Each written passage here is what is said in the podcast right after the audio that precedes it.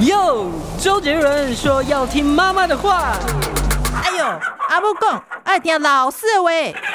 可是老师说，长大后要听老板的话。不管是谁，都要听医生的话。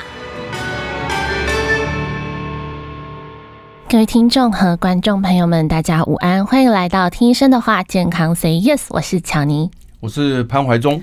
你知道糖尿病视网膜病变是非伤、外伤、失明的之冠吗？最近新闻又报道了一名罹患第一型糖尿病的十八岁青少年，他因为没有控制好血糖，所以就医的时候就已经失明了。直到现在呢，国内还没有有效的疗法。而糖尿病患者常常会并发的黄斑部病变，诶，其中又有一些严重程度的，分别会让那个失明会更加的严重。那老师到底怎么会这样呢？从糖尿病一路到这样子视网膜病变失明，是一个怎么样子的路？那为什么没有一个比较有效的治疗方式呢？呃，今天这一则新闻啊，它当然啊，一开始是讲到糖尿病啊。那但是呢，视网膜就是这个黄斑部病变啊，因为视网膜这样子啊，你你晓不晓得什么叫做视网膜？什么叫黄斑部？哎、欸，黄斑部是在视网膜里面的成分吗？就是我们的眼睛哦，就是一个眼睛哈，到最后，眼睛本来是个圆形的嘛，是在最后的位置，好像有一个像那个。电视荧幕一样的东西是哦啊，所以因此呢，你的光线进来，从瞳孔进来啊，经过水晶体啊什么等等的进来哈，那就有点像那个照相机的前面的那些镜头啦、快门啊什么什么的。但要到最后你要看得到东西，就要靠后面这个荧幕。嗯，这个荧幕就是视网膜啊。那荧幕上面呢，如果是照相机的话呢，这个荧幕就有点类似底片了。嗯，有点类似底片。那当然，现在没有底片了，那就是你的那个所谓的硬碟式抽取碟啊，大概是这个。那但是眼睛呢，它的后面的这个视网膜呢，它上面有很多的那个感光细胞跟视神经。那我们的视神经就会把这个影像传到我们的脑袋里面去成像。嗯，所以你要看到东西，你除了前面的那些。镜头、快门、什么瞳孔聚焦、什么等等的，大家都要对之外，啊，后面的这个这个成像的系统还要存在。是。那因为视网膜上面有很多的感光细胞跟视神经，所以因此，如果你你这个视神经不见了，哦，或者感光细胞不见了，那当然你就看不到了。不管你前面就是意思就是说，你这个。这个照相机就是镜头聚焦什么都 OK，可后面没有底片的，那哦，那就没有用了，就没用了。所以后头这个视网膜就有点类似荧幕一样的东西，不过但是它跟真正的荧幕不太一样，真正的荧幕是投上去就有成像了，但我们不是，我们是把它收集以后要传到后头的脑部去成像，嗯，所以真正能够成像的是。呃，后面的这个所谓的成像区，就视觉区，大脑里面有有一个视觉区 哦。那那前面呢是收光线的感光细胞，所以视网膜如果不见的话呢，那当然就就看不到了，就绝对是看不到了哈。那那现在是这样，就是说呢，这个荧幕呢。它整个视网膜，它是一个圆形的，就是就是因为它是一个椭圆形。我们前面是圆的，对，它后面也是一个圆形的，对。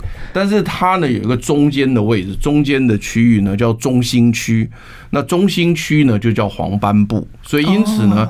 呃，我们眼睛看得到东西，必须要靠这个荧幕。那荧幕就是视网膜，是。但是这个荧幕的正中间的区域叫黄斑部，所以因此呢，黄斑部是视网膜的正中心区，对不对？水晶体那边吗？乱讲，不是吗？那就是什么？差那么远？哎呀，好了，你不要乱讲，就是反正水晶体在很前面，水晶在很前面，水晶体主要主要是那个呃调节那个。小聚焦的，就是我们我们在那个呃看东西的时候，不是可以可以调那个远近吗？嗯，那那水晶体就是可以调远近的东西，那就有点类似那个那个那个照相机的那个那个转那个模糊最前面的部分，比较前面。但它这个这个这个水晶底调，因为水晶底是一个长长的椭圆形，那上面两上面有两条肌肉，那这种这这个肌肉就可以拉它长或拉它短，嗯，所以你可以调那个焦距，可以聚焦。不过但这个聚焦是比较小的聚焦，真正大聚焦在外头那个角膜，那个角膜的聚焦比较。那个大，所以那个是大条，嗯，那那个那个水晶体是小条。我我们不讲这么细了哈，因为今天不是在讲眼球的构造什么的，是是是，我们不讲这个，我们只讲说视网膜后头就类似荧幕，嗯，那荧幕上面有很多感光细胞跟视神经，然后呢把它传到我们后头的视觉区，我们才看得到。那整个荧幕的正中间。就叫黄斑部，嗯，那所以因此呢，黄斑部就是视网膜的正中心区就对了。了解。那我们的视觉呢，你可以看到呢，有时候我们在测量你的视觉的时候，你可以看到说，哎，这样子会不会看得到？就你眼睛看前面这样的话，哎，你可以看到你这个旁边可以看到啊，两个手指头有在动啊，所以这个。周边的视觉呢，就靠旁边的视觉区。但是你如果看正中心，就说我们一般在看人的时候呢，嗯，都不是靠这个旁边的区域，嗯，我们都是靠中心区，都是靠黄斑部的区域。是，所以我们中心区黄斑部它可以辨别很多东西。第一个，比如说读读书写字。就是看那个字，主要是靠中心区。嗯，然后呢，我们看人脸辨别说，哎，这个是黄巧妮，这个是什么？加持，加持 也是靠中心区的视力。是，所以因此呢，读书写读书写字啦，辨别这个人脸呢，大概都是靠中心区的视力。所以因此呢，中心区只要，因为你就算旁边看不到。你知道中间清楚的话呢，基本上你还是不会感觉到视力有什么减损，只是说呢，有的时候呢，旁边有人来，你可能没看到或者什么，这个比较危险一点。但是一般我们来讲，中心区的视力是很重要，就是黄斑部就对了哈。好，那大家大家知道这东西，所以所以如果黄斑部如果如果等于算是有缺损或者因为疾病啊或外伤啊等等受伤的话，那你就有可能造成就是呃不能不能那个看字，嗯，那不能够这个这个辨别人的脸啊，看东西都是中间都模模糊糊的，甚至会变暗，因为感光细胞也不见了，也会变暗等等的，这个都是黄斑部病变的情形。但是我们现在不讲这个，因为其实你黄斑部病变，你如果只要定期啊，因为我们现在就是每一个人啊。我们建议大家就是说呢，每一年哈都应该要去看几个医生，甚至每半年都应该要去看，这是我一直奉行的。在这边也跟大家讲啊，第一个就是眼科，是眼科，你大概最好是每半年去看一次，而且但这个眼科你不要去什么大医院，没必要，嗯，你就去你们家旁边的眼科诊所，就是也是眼科的医生。但是他出来开诊所，在人家很方便的。嗯，哦，像我的话，我就在我们家隔壁就有一个眼科，那我就每半年去看一次，他就会帮你看一下，那他就给你一些建议。不是说不是说你要到大医院去健康检查才看眼科，也不是这样的。那也不要自己觉得说啊视力模糊了才去看，你就是每半年都乖乖的去看，是，那这是最好啊。所以眼科要去看，然后再来就是。牙科，嗯哦，就口腔内科。那牙科我也是每半年去看一次，哦，这个也是你要常常去看的。那再来就是这个耳鼻喉科，嗯，哦，耳鼻喉科我们也是半年去看一次，哦。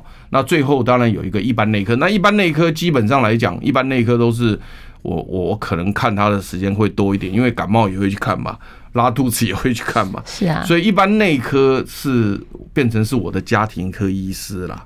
哦，那一般内科，所以因此你可以看到眼科、这个口腔内科、牙科、耳鼻喉科跟这个一般内科，所以我固定都有四个医生就在我家旁边的诊所，那跟我是非常熟的。那因为我常常去看，不是说因为我是医学院教授，所以说所以我熟啊。你们自己也要去跟他建立关系啊。嗯，然后你你跟他熟了以后，你就他就会对你很了解，是。然后呢，他就会每半年半年，那这样的话你就会很很安全。好，好，那回过头来就是说呢，那。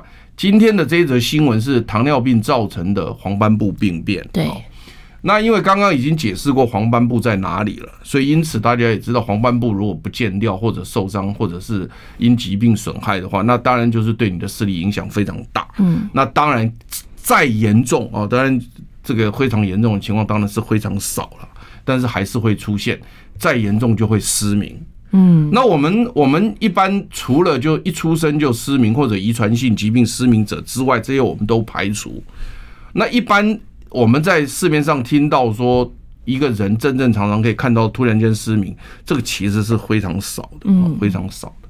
但是呢，你刚刚念新闻时候，他就讲到说，除了外伤失明之外，对，他是非外伤的第一名，所以其实是。是算是多的，嗯，就就说整体来讲失明的是少，但是他在失明的族群里面，他算是多的，对，他算是多的。除了外伤之外，他他是第一名，所以这个东西还是值得大家多多去注意哦。那你刚刚特别提到的，就是说糖尿病造成的，其实呃黄斑部病变，因为你刚刚讲到是糖尿病造成视网膜的病变，对，那事实上黄斑部造不是呃糖尿病造成视网膜病变，但是。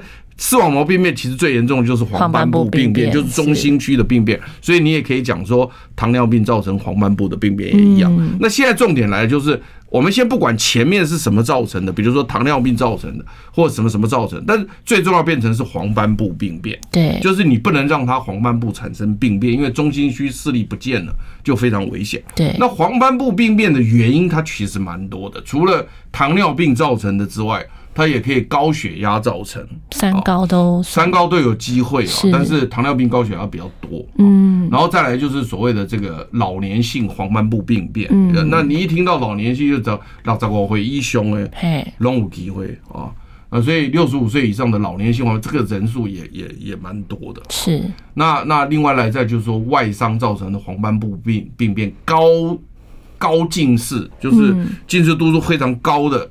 也可以造成黄斑部病变，嗯，所以你可以有很多原因造成黄斑部病变，所以整体来讲就是你要想办法，这个要及时发现或者预防黄斑部病变。嗯，好，那我们待会休息一下，进广告后再回来。我关心国事、家事、天下事，但更关心健康事。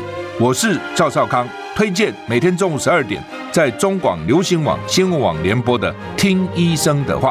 我们邀请到的都是国内数一数二的医疗权威，给你一个小时满满的医疗资讯，让你健康一把抓。除了收听以外，还要到 YouTube 频道上订阅 I Care 爱健康，按赞、订阅、开启小铃铛，爱健康三支箭，一件不能少。欢迎回到听医生的话，健康 Say Yes。老师，那我们是要讲一下说，哎，糖尿病并发成黄斑部病变这个原因。你要知道原因，好，那我待会讲一下。就是那基本上来讲，就我刚刚讲过，它造成黄斑部病变的原因很多，嗯，有糖尿病，有高血压，当然高血脂也可以，对，像老年年纪大也可以，然后外伤也可以，那当然像高度近视也可以，所以它原因非常多。所以今天我们从新闻里面看到，它这个讲到糖尿病。造成的黄斑部病变或视网膜病变，那但是我们今天要讲的，希望把它稍微拉大一点，就是黄斑部病变你怎么预防？嗯，因为你治疗，你就是基本上到医院去请医生治疗了。对。那但是你要及早发现，对不对？因为你任何的问题出现的时候，你要及早发现嘛。嗯。那及早发现，我一开始就讲的很清楚，就是你每半年就要去看一次眼科医生，不要懒惰。是。而且就在你家诊所旁边，非常方便。嗯。因为你也像像我的话，我跟他们。熟到什么程度呢？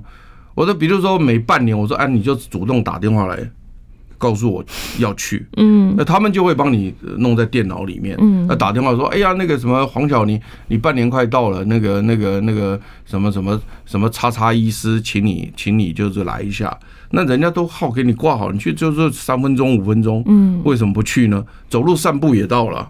就我，所以我就讲说方便很重要，大家不要不要以为说这个看病一定要到大医院去，其实没有必要哦，真的没有必要，因为像我基础设备都足够。对对，那没必要，因为你像我，我本身我就在阳明大学教书，然后台北荣总都是我的好朋友，我从来都不去了，对不对？那万一去那那几万人。哇，那个跟菜市场一样，那个我头都痛了。对啊，啊还要批价挂号。对啊，我头我跟你讲，我头都痛了。嗯，哦，所以所以我不会去那里，除非你今天是真的很大的问题，你去。所以它本来我们设计也是，它是。它是三级医院，就是医学中心，嗯、你就是大大问题再去，疑难杂症，对对，小事你就在旁边诊所看就好了。是，那我现在目前这样的话，我也过得很快乐啊，对不对？那如果有大事，那我们再去嘛，好，那希望不要了，希望对啊，希望都不要有啊。所以就是说，你每半年如果去，那基本上就可以及早发现、及早治疗，或者是及早能够阻止。因为黄斑部病变虽然是有机会失明，没有错，但并不表示。它一定会失明，不是这样子。就是如果你及早发现、及早治疗，它可以挡住它，就让它不要再继续恶化。对，只是你几率比较高啦。但是我们就是想办法。对，你要挡住它。对，那所以现在今天我们其实我们今天讲的主要是预防。嗯，因为我一直在强调这一件事情是讲预防非常的重要，因为因为其实我们。今天听医生的话，那那都那如如果说你已经生病还不听医生的话，那就不对了。对呀。可是问题是预防要靠你自己啊，我们就一直在强调说，我们要想办法让你去不要得到这个病，没错，会比较更重要一点，是很重要。好，那那现在就来了，就是你刚刚问了我一句话，说，诶，那糖尿病为什么会造成黄斑部病变啊？那其实事实上呢，它是这样的，就是说呢，它其实是一个血管性的疾病啊。那个我们这个这个视神经细胞啊，就在视网膜上，这视神经它有一有一个动脉，你知道动脉跟静脉的差别吗？嗯，对，不知道，不知道。动脉是供血的，静脉是回流的，所以动脉供出去的是有营养、有养分的血，然后静脉是流回来的，所以我们我们心脏打出去的是。是这个充满氧气、养分的血从动脉打过去，嗯，所以眼睛的视网膜这些神经细胞，包括感光细胞也需要养分跟氧气，所以有一条动脉先打过去，然后散给他们，然后他们才可以得到氧气跟养分，他们才能活。然后呢，完了呢，那个血液血液的氧气养分被他们用完以后。那个那个没有氧气养分的血液从静脉再拉回来，拉回来以后呢，到心脏再重新灌满氧气跟养分，然后再灌过去。嗯，所以因此呢，它用动脉灌过去，然后静脉回流回来，让这个让这个神经细胞跟感光细胞在里面能够存活，而且活得很快乐。那你要晓得说，在眼睛这么小的地方，它的动脉跟静脉其实很管径很小。是。比起那个冠状动脉，就是你们常听到的心肌梗塞的冠状动脉，那个那个来的更小，所以因此你想想看，如果说糖尿病会造成中风，会造成所谓心肌梗塞，这个大家都已经知道了，因为糖尿病血糖高会造成血管的变化，会造成血管阻塞啦等等的情况，那会不会造成供给眼睛的这种这么小的动脉会不会阻塞呢？当然会啊。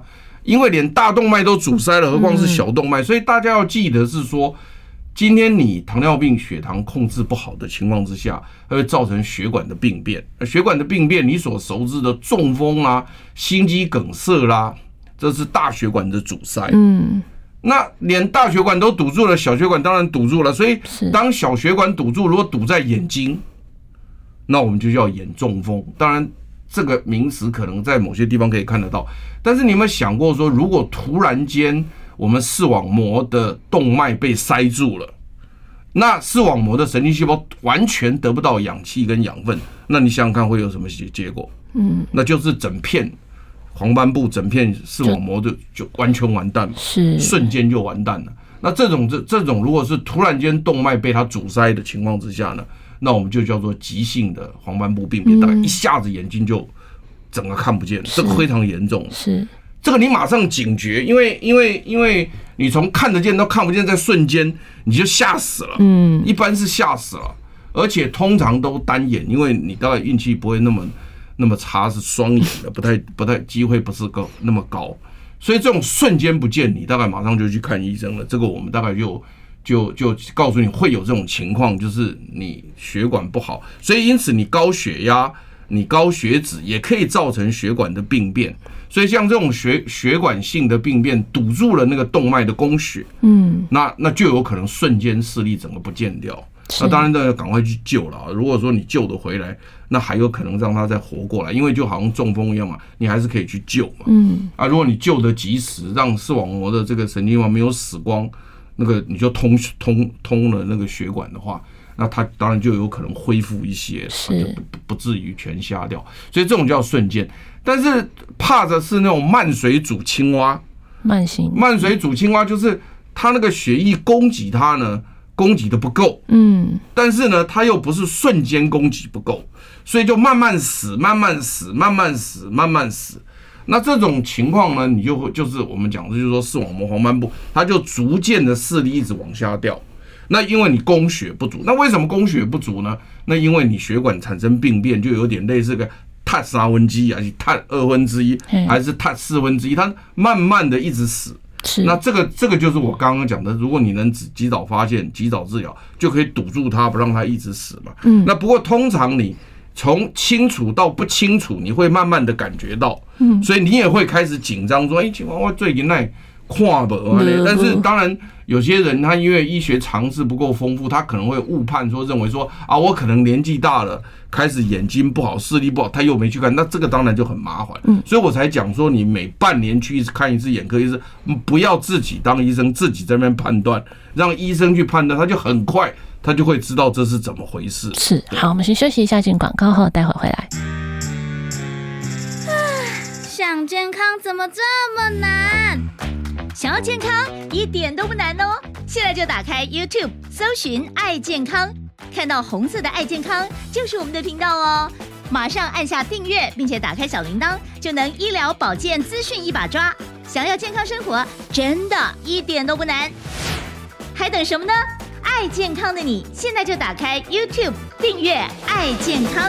欢迎回到听医生的话，健康 Say Yes。所以真的就像老师说的，每半年一定要去做一下视力检查。对了，那所以刚刚也解释你的这个问题，就是说为什么呃糖尿病、呃高血压、高血脂，它可以造成黄斑部的病变，那就跟血管有关系嘛。哦，那你。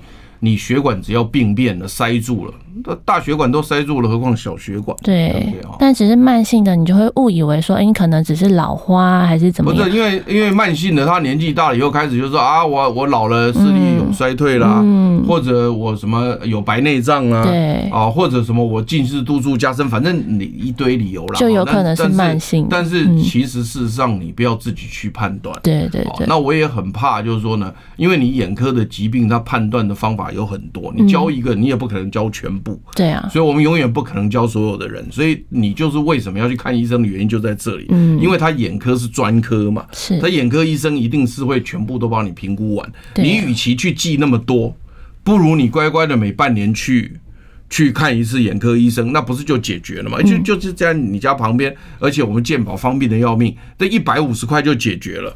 对不对？当然，你如果硬要讲说啊，没关系啦，那个虽然眼睛有很多问题哈，你没关系，你今天就跟我讲一下说，说说这个这个黄斑部病变怎么自我检测检查也可以啦。我就你今天如果要讲，我们不讲，好像我们不知道。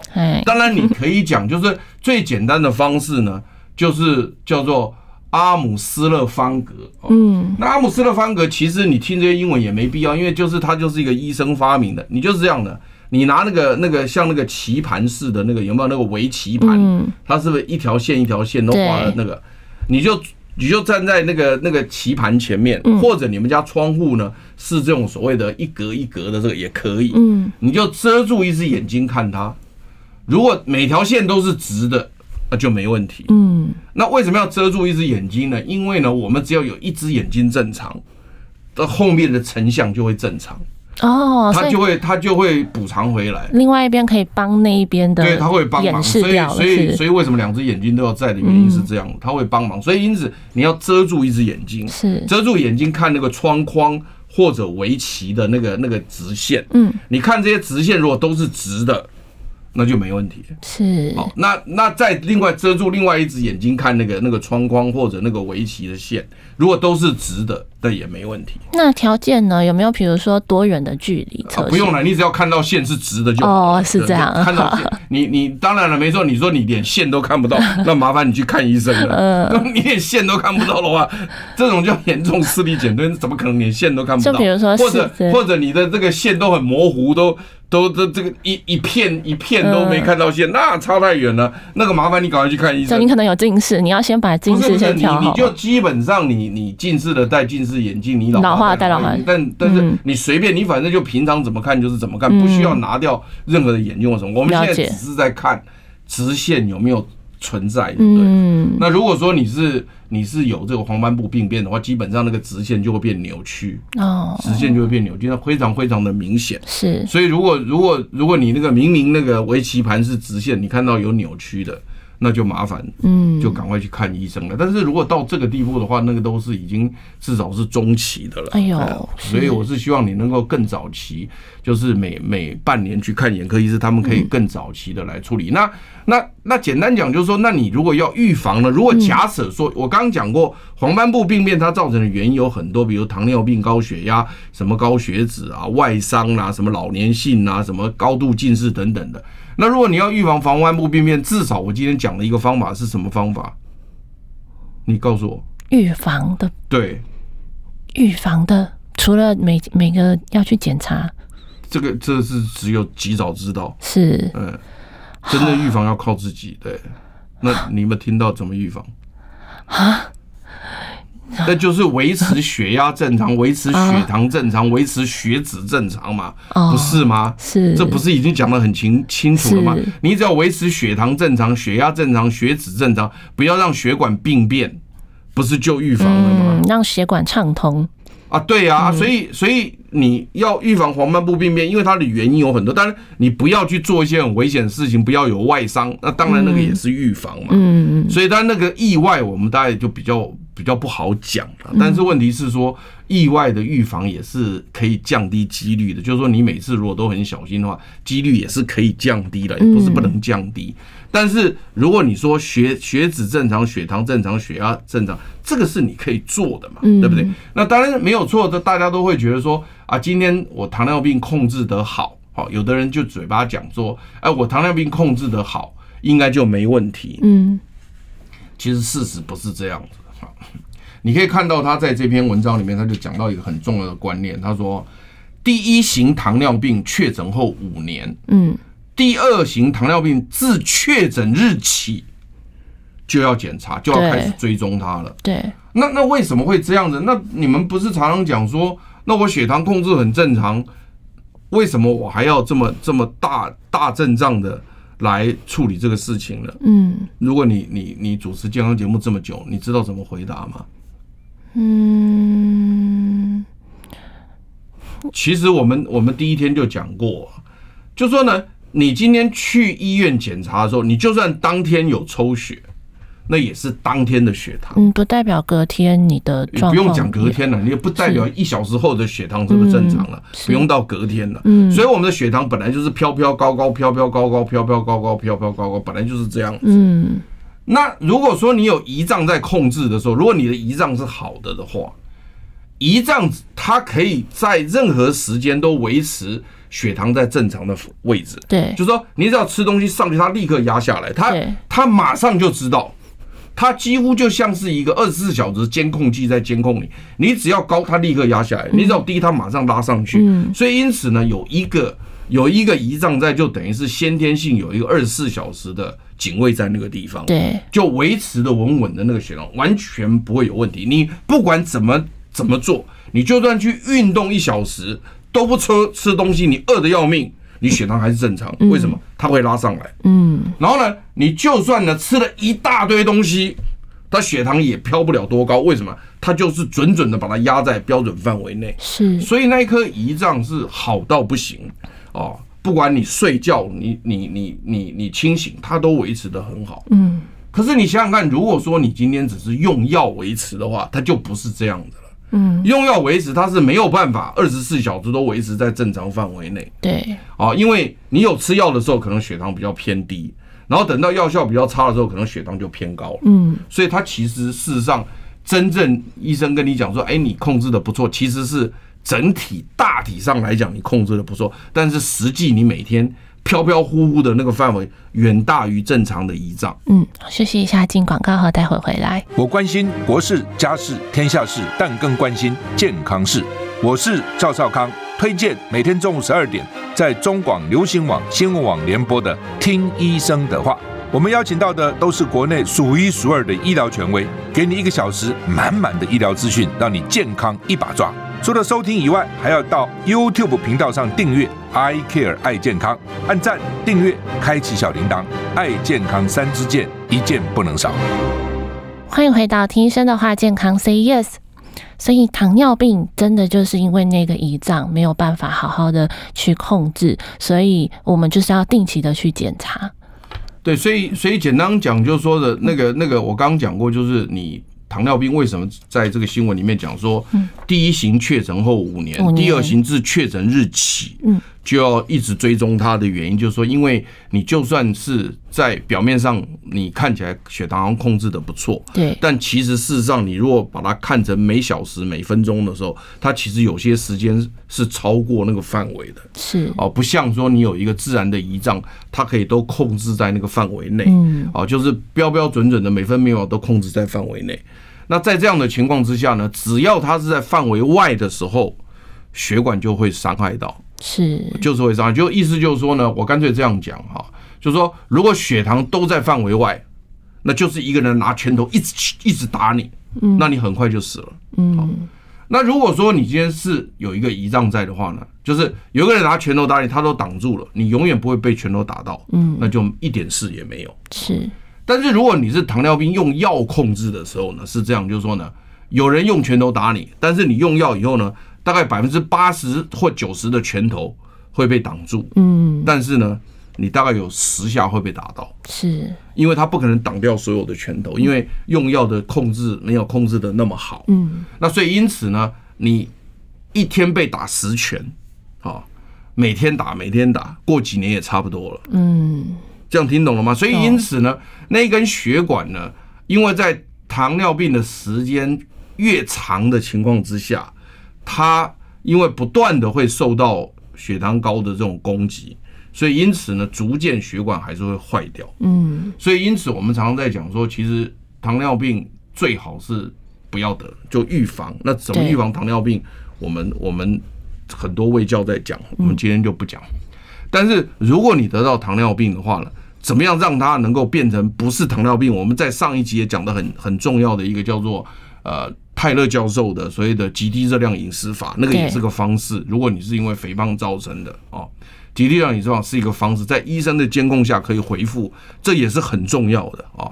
那或者是说呢，现在目前呢，大家开始发明了，比如说人工胰脏。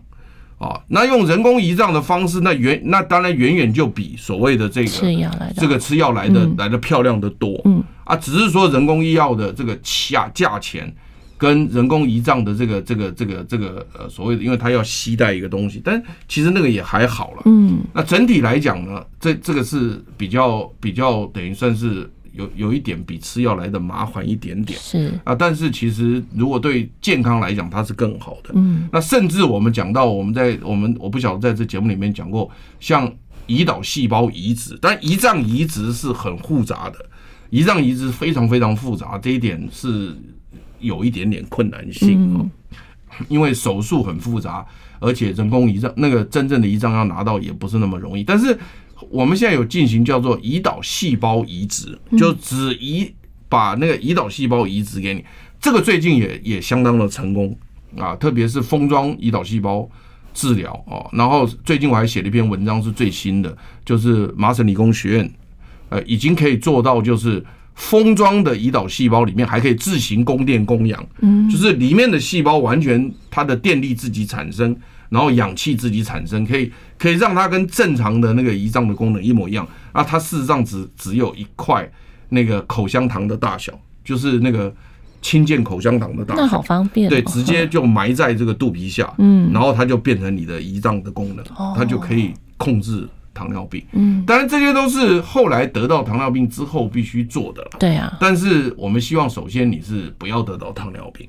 然后你如果得到糖尿病的话，看看能不能让它翻转，嗯，就是让它变好。那刚那这个就是用我们上一次讲的极低热量饮食法，在医师监控下可以回复，嗯，哦，这个是从减重可以回复啊，这个是第二个最好的方法。那第三个就是我刚刚讲的，就是说呢，看看能不能利用以后可不可以利用这种所谓的口香糖。一片这么大小埋进去，对，那就会好。所以其实这些都是最漂亮的啊！真的不行，你当然就是用药控制了哈。那用药控制，但是你可以这边看得到，就是它时间越长，它的病变就会越多。嗯，哦，那尤其像今天讲到黄斑部病变，它这个这个卫教上都讲得很清楚。第一型确诊五年后，没错。第二型确诊当日起，眼科就要追踪了。对，所以因此你所以你就知道时间越长。它出现的情况就越多，嗯，所以因此呢，我们今天的这个前面几句话的结论就是说呢，你如果说是要预防这个黄斑部病变，那如果是针对所谓的血糖高、血压高、血脂高，这个你就要想办法让它不要出现。对。那如果一旦出现的话呢，你就是除了用药控制之外的，看看能不能生活作息让他自己变成正常。嗯，如果因为如因为自己变成正常，他控制起来，他对血管的伤害还是远远比用药来的好得多。对，因为我刚刚已经解释过了，二十四小时每分每秒都控制在标准范围内。嗯，好，那当然刚刚我们讲说呢，及早发现，及早治疗，每半年去看眼科医生，这个你也不能有有错。好，这都没问题了。那另外我们来讲，就是有一个叫做老年性黄斑部病变，那这个其实也是一样，就是这个黄黄斑部的这个细胞啊，它本来这么厚啊，就是你生下来大概这么厚，大概比如说，比如说就就就就就是啊，它原来的厚度，然后呢，慢慢慢慢慢慢年纪大了，它就变薄了，嗯，哦，变薄了，其实事实上就是那些感光细胞啦，那些视神经开始慢慢死掉，是。那那当然，科学家就会觉得奇怪，这为什么年纪大了它就会死掉？哦，为什么叫老年性黄斑部病变？这个已经跟这个糖尿病没有关系，跟这个所谓的这个这个这个高血压没有关系，跟这个所谓的这个呃这个血脂高没有关系，因为刚刚那个是跟血管型造成的。嗯，那你说老年性的这个就大家就很讨厌，说啊年纪大了就一定会出现嘛？啊，那科学家就去找这个原因，然后后来发现说呢。找了半天找不到原因啊，到目前为止都不知道原因啊。那但是呢，显然它可能跟年纪有关系，这个我也已经知道了。对，就六十五岁以上几率就比较高啊，这第。所以因此呢，你六十五岁以上呢，你你其实如果你年轻就每半年去看医生的话，眼科医生，那你六十五岁更要每半年去。嗯。那甚至有人讲说年轻一点啊，二三十岁每一年去一次就可以。嗯，其实那个很方便的，一百五十块，其实也没什么差了。对啊，你每半年去看也也不会怎么样了哈，说不定还顺便把近视矫正矫正。是是是。好，那没关系。那再来就是家族遗传、抽烟、肥胖，嗯，都会有影响。所以因此呢，老年性的黄斑部病变呢，目前呢，呃，真正的原因不知道，但是肯定。跟抽烟、肥胖、家族遗传、年纪会有关系，是。所以那你能做的，你年纪变大，我不能阻止啊，我不能说啊，我今天六十五岁，明天我就开始不要变多了，我永远都六十四岁，那那不可能啊，哦，那个那个没办法处理。但是，但是你的这个抽烟可以戒掉，你的肥胖可以想办法控制，是对不对哈？你像比如说抽烟的人，他罹患老年性黄斑部病变的几率。就是正常人的三到四倍，嗯，那这个也蛮高的。好，先休息一下，进广告后，待会回来。想健康怎么这么难？想要健康一点都不难哦！现在就打开 YouTube，搜寻“爱健康”，看到红色的“爱健康”就是我们的频道哦。马上按下订阅，并且打开小铃铛，就能医疗保健资讯一把抓。想要健康生活，真的一点都不难。还等什么呢？爱健康的你，现在就打开 YouTube 订阅“爱健康”。欢迎回到听医生的话，健康 Say Yes。哎，那所以这样子整体来讲，就是说，哎，先天可能，比如说家族遗传、遗传方面就没办法，因为我们不需要去讲这个，因为那个东西都没有办法去改变。嗯，但是我们要改变，能改变。那个人数真的非常的少，有些人都会讲说啊，反正家族遗传就这样，你不要这样想，因为那个真的很少。嗯，真正的还是后天的。嗯，所以因此你能做的，比如说像我刚刚讲，如果是。糖尿病、高血脂、高血压造成的，你就是血压、血脂、血糖你要控制变正常，对。然后你不要得到糖尿病，得到糖尿病怎么样翻转糖尿病？嗯，怎么样去控制血糖？这些我们都讲过很多了啊。那那再来就是说呢，老年性黄斑部病变呢，那你就可以戒烟嘛，哈，然后你可以怎么样呢？你可以控制体重嘛，对，这些都是你可以做的。那如果说你这些全部都不做，那我就没办法啊。你等到真的生病了，你才找医生去看，那都已经来不及了。对啊，就是我我是觉得大家要有一个观念，就是你前面如果不阻挡，你后面出了事以后，其实现在目前很多情况是。没有办法真正的百分之百把它翻转掉，嗯，就好像比如说你刚刚念的时候，你好像我记得你有念到一句说，黄斑部病变目前并没有什么样有效的特别的一个一个药物能够翻转它嘛，对。不对？所以因此你要如果你已经得到了，那真的就是你也只能控制在某一个范围内。嗯，所以我一直强调是预防、预防、预防才是最重要的。所以你现在在跟我吵说，嗯，我抽烟也可以活到九十岁，那那我我没我我没什么好讲的啦。嗯，因为确实你如果拿一百万个人的其中一个来跟我吵，我没话讲。嗯，但是问题一百万里面九十九万通通都是这样子。对啊，多数人这个已经是多数了，就讲那个例外没有意思了。对啊，我讲那个例外没有意思。那就好像说那个坐飞机嘛，哈，那那不小心有一台飞机掉了，你说飞机不能坐，那个几率问题，那个是百万分之一的几率呢。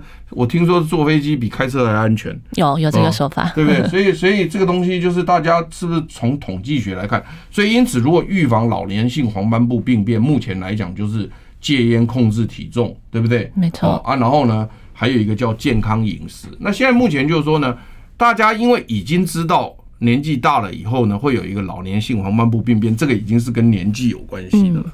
然后另外呢，再加上呢，确实呢，呃，到老了以后眼睛看不看得比较模糊的人也很多。然后再加上你刚刚又讲说呢，年纪大了以后呢，三高也多。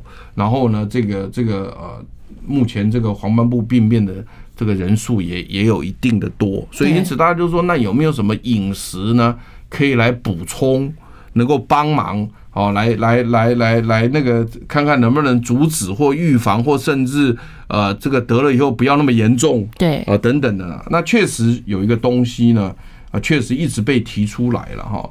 那这个东西就叫叶黄素。嗯，那这个东西就是一直就是一直都存在在这里哈。曾经有人问我说，因为我记得我们曾经也做过一集，就是说呢，他在讲说，哎啊这个。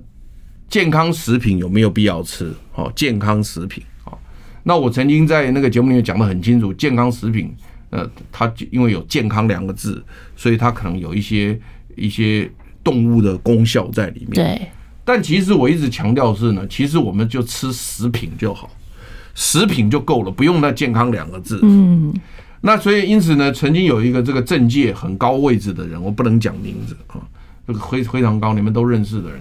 他就跑来跟我讲说：“怀东，你不要那么啰嗦，你写三个我非吃不可的东西告诉我。”哦，比较简单。写三个，你写三个给我。对。啊，然后后来我就写三个给他，我就写一个益生菌，嗯，一个叶黄素，一个 Omega 三，嗯。当然，我后来讲，我说综合维他命也可以考虑了，可吃可不吃了哈。所以因此你可以看到这几个经常被提及的，像我本身现在目前也吃益生菌，嗯，也吃叶黄素。啊，也吃 Omega 三，哈，那也吃综合维他命，是，所以这个大概是排名最前面的。那这三个东西是不是一定要健康食品呢？不用了，就就是食品嘛，嗯，哦，所以因此呢，因此呢，如果你可以从食品当中吃到这三件东西，那是最好的。嗯，那我现在就要考你呢，那益生菌从哪里吃？益生菌、优酪乳那些的发酵食品是发酵食品，发酵食品本来就你应该要吃的嘛。对，那叶黄素哪里吃？绿绿色是植物，对，绿色蔬菜当然非常的多了 哈，但是跟它颜跟它那个颜色有关系的也可以啦，像胡萝卜啦，嗯，啊，或者是说像这个黄色的食物都可以。是，那这些本来也都是跟啊这个叶黄素有关系的，玉米黄素啦，像玉米啊都可以。对，那那再来那个 Omega 三哪里吃呢？鱼啊，对，Omega 三从鱼类吃，所以因此呢，这些就是说，我说。你必吃的三个营养，嗯，就是益生菌，好，好，然后呢，这个叶黄素，嗯，然后跟这个 Omega 三，那个你真的非常缺，那你应该是。那大家有人说啊，我就是吃不够，我要去买那个健康食品来补充，那是你的决定，嗯，你要去买来补充，那是你的，不是我的决定。那我也不可能去去去说你们一定要吃，因为你你若去讲一定要吃，一定被一大人攻击，嗯，啊，但是我自己吃可以吧？嗯，我自己买来吃可以吧？你没什么好攻击我的嘛？那我自己要买来吃，但是很多人要问怎么买，那那个又是另外一回事了啊。因为很多人也会打电话来问说，那我若要买要怎么买？哦，那又更有趣的，甚至有点类似这种东西讲太多，有点广告嫌疑。对对对，也配哦，这样也配 啊，但我们没有。对不起，我们这个还蛮干净的。那所以呢，因此呢，这些东西呢，都是都是大家可以考虑的。就是说呢，如果你是对于这个黄斑部病变的话啊，或者是对眼睛的话，那其实 Omega 三嗯跟叶黄素确实对眼睛是帮助蛮大的。是这个是可以大家特别考虑的，特别考虑的。那当当然就是说，你从食物当中能够吃得到最好。嗯，那如果不行，你自己要补充，我们也没有意见。嗯啊，你问我有没有补充，我有。啊嗯，，我有。啊，那你呢？我有补充益生菌，啊，你有补充 益生菌？Omega 三，我就用食物来疯狂的补充是吗？的。你有疯狂吗？有，我就很每一餐一定要吃鱼啊你，真的每餐都有吃鱼吗？有啊，早上坚果牛奶啊哎等等的。哎呦，不得了，对不得了，不得了！那看起来，看起来他妈可能还是有固定在有帮你维，是你妈在有强调，还是你自己在强调？其实就是妈妈在强调，对，准备好了给你吃。对对，但是但是大家也要特别知道，嗯像像综合维他命，虽然是说哦，就是讲讲实在话，就有有的有很多很多研究说，啊，综合维他命吃下去没有什么什么帮助。其实我我不这样认为，嗯因为我认为是说呢，那个是都是针对一些正常人在做研究。嗯你如果说真的缺的人，其实补上来还是蛮重要。是啊，所以因此呢，这个综合维他命我也我也吃一点。对，嗯我觉得这几个大家都可以在经济能力许可范围内对啊，然后自己决定。对那这样就可以了。那希望大家都有个健康的身体，一起向健康 say yes。我们下周再会。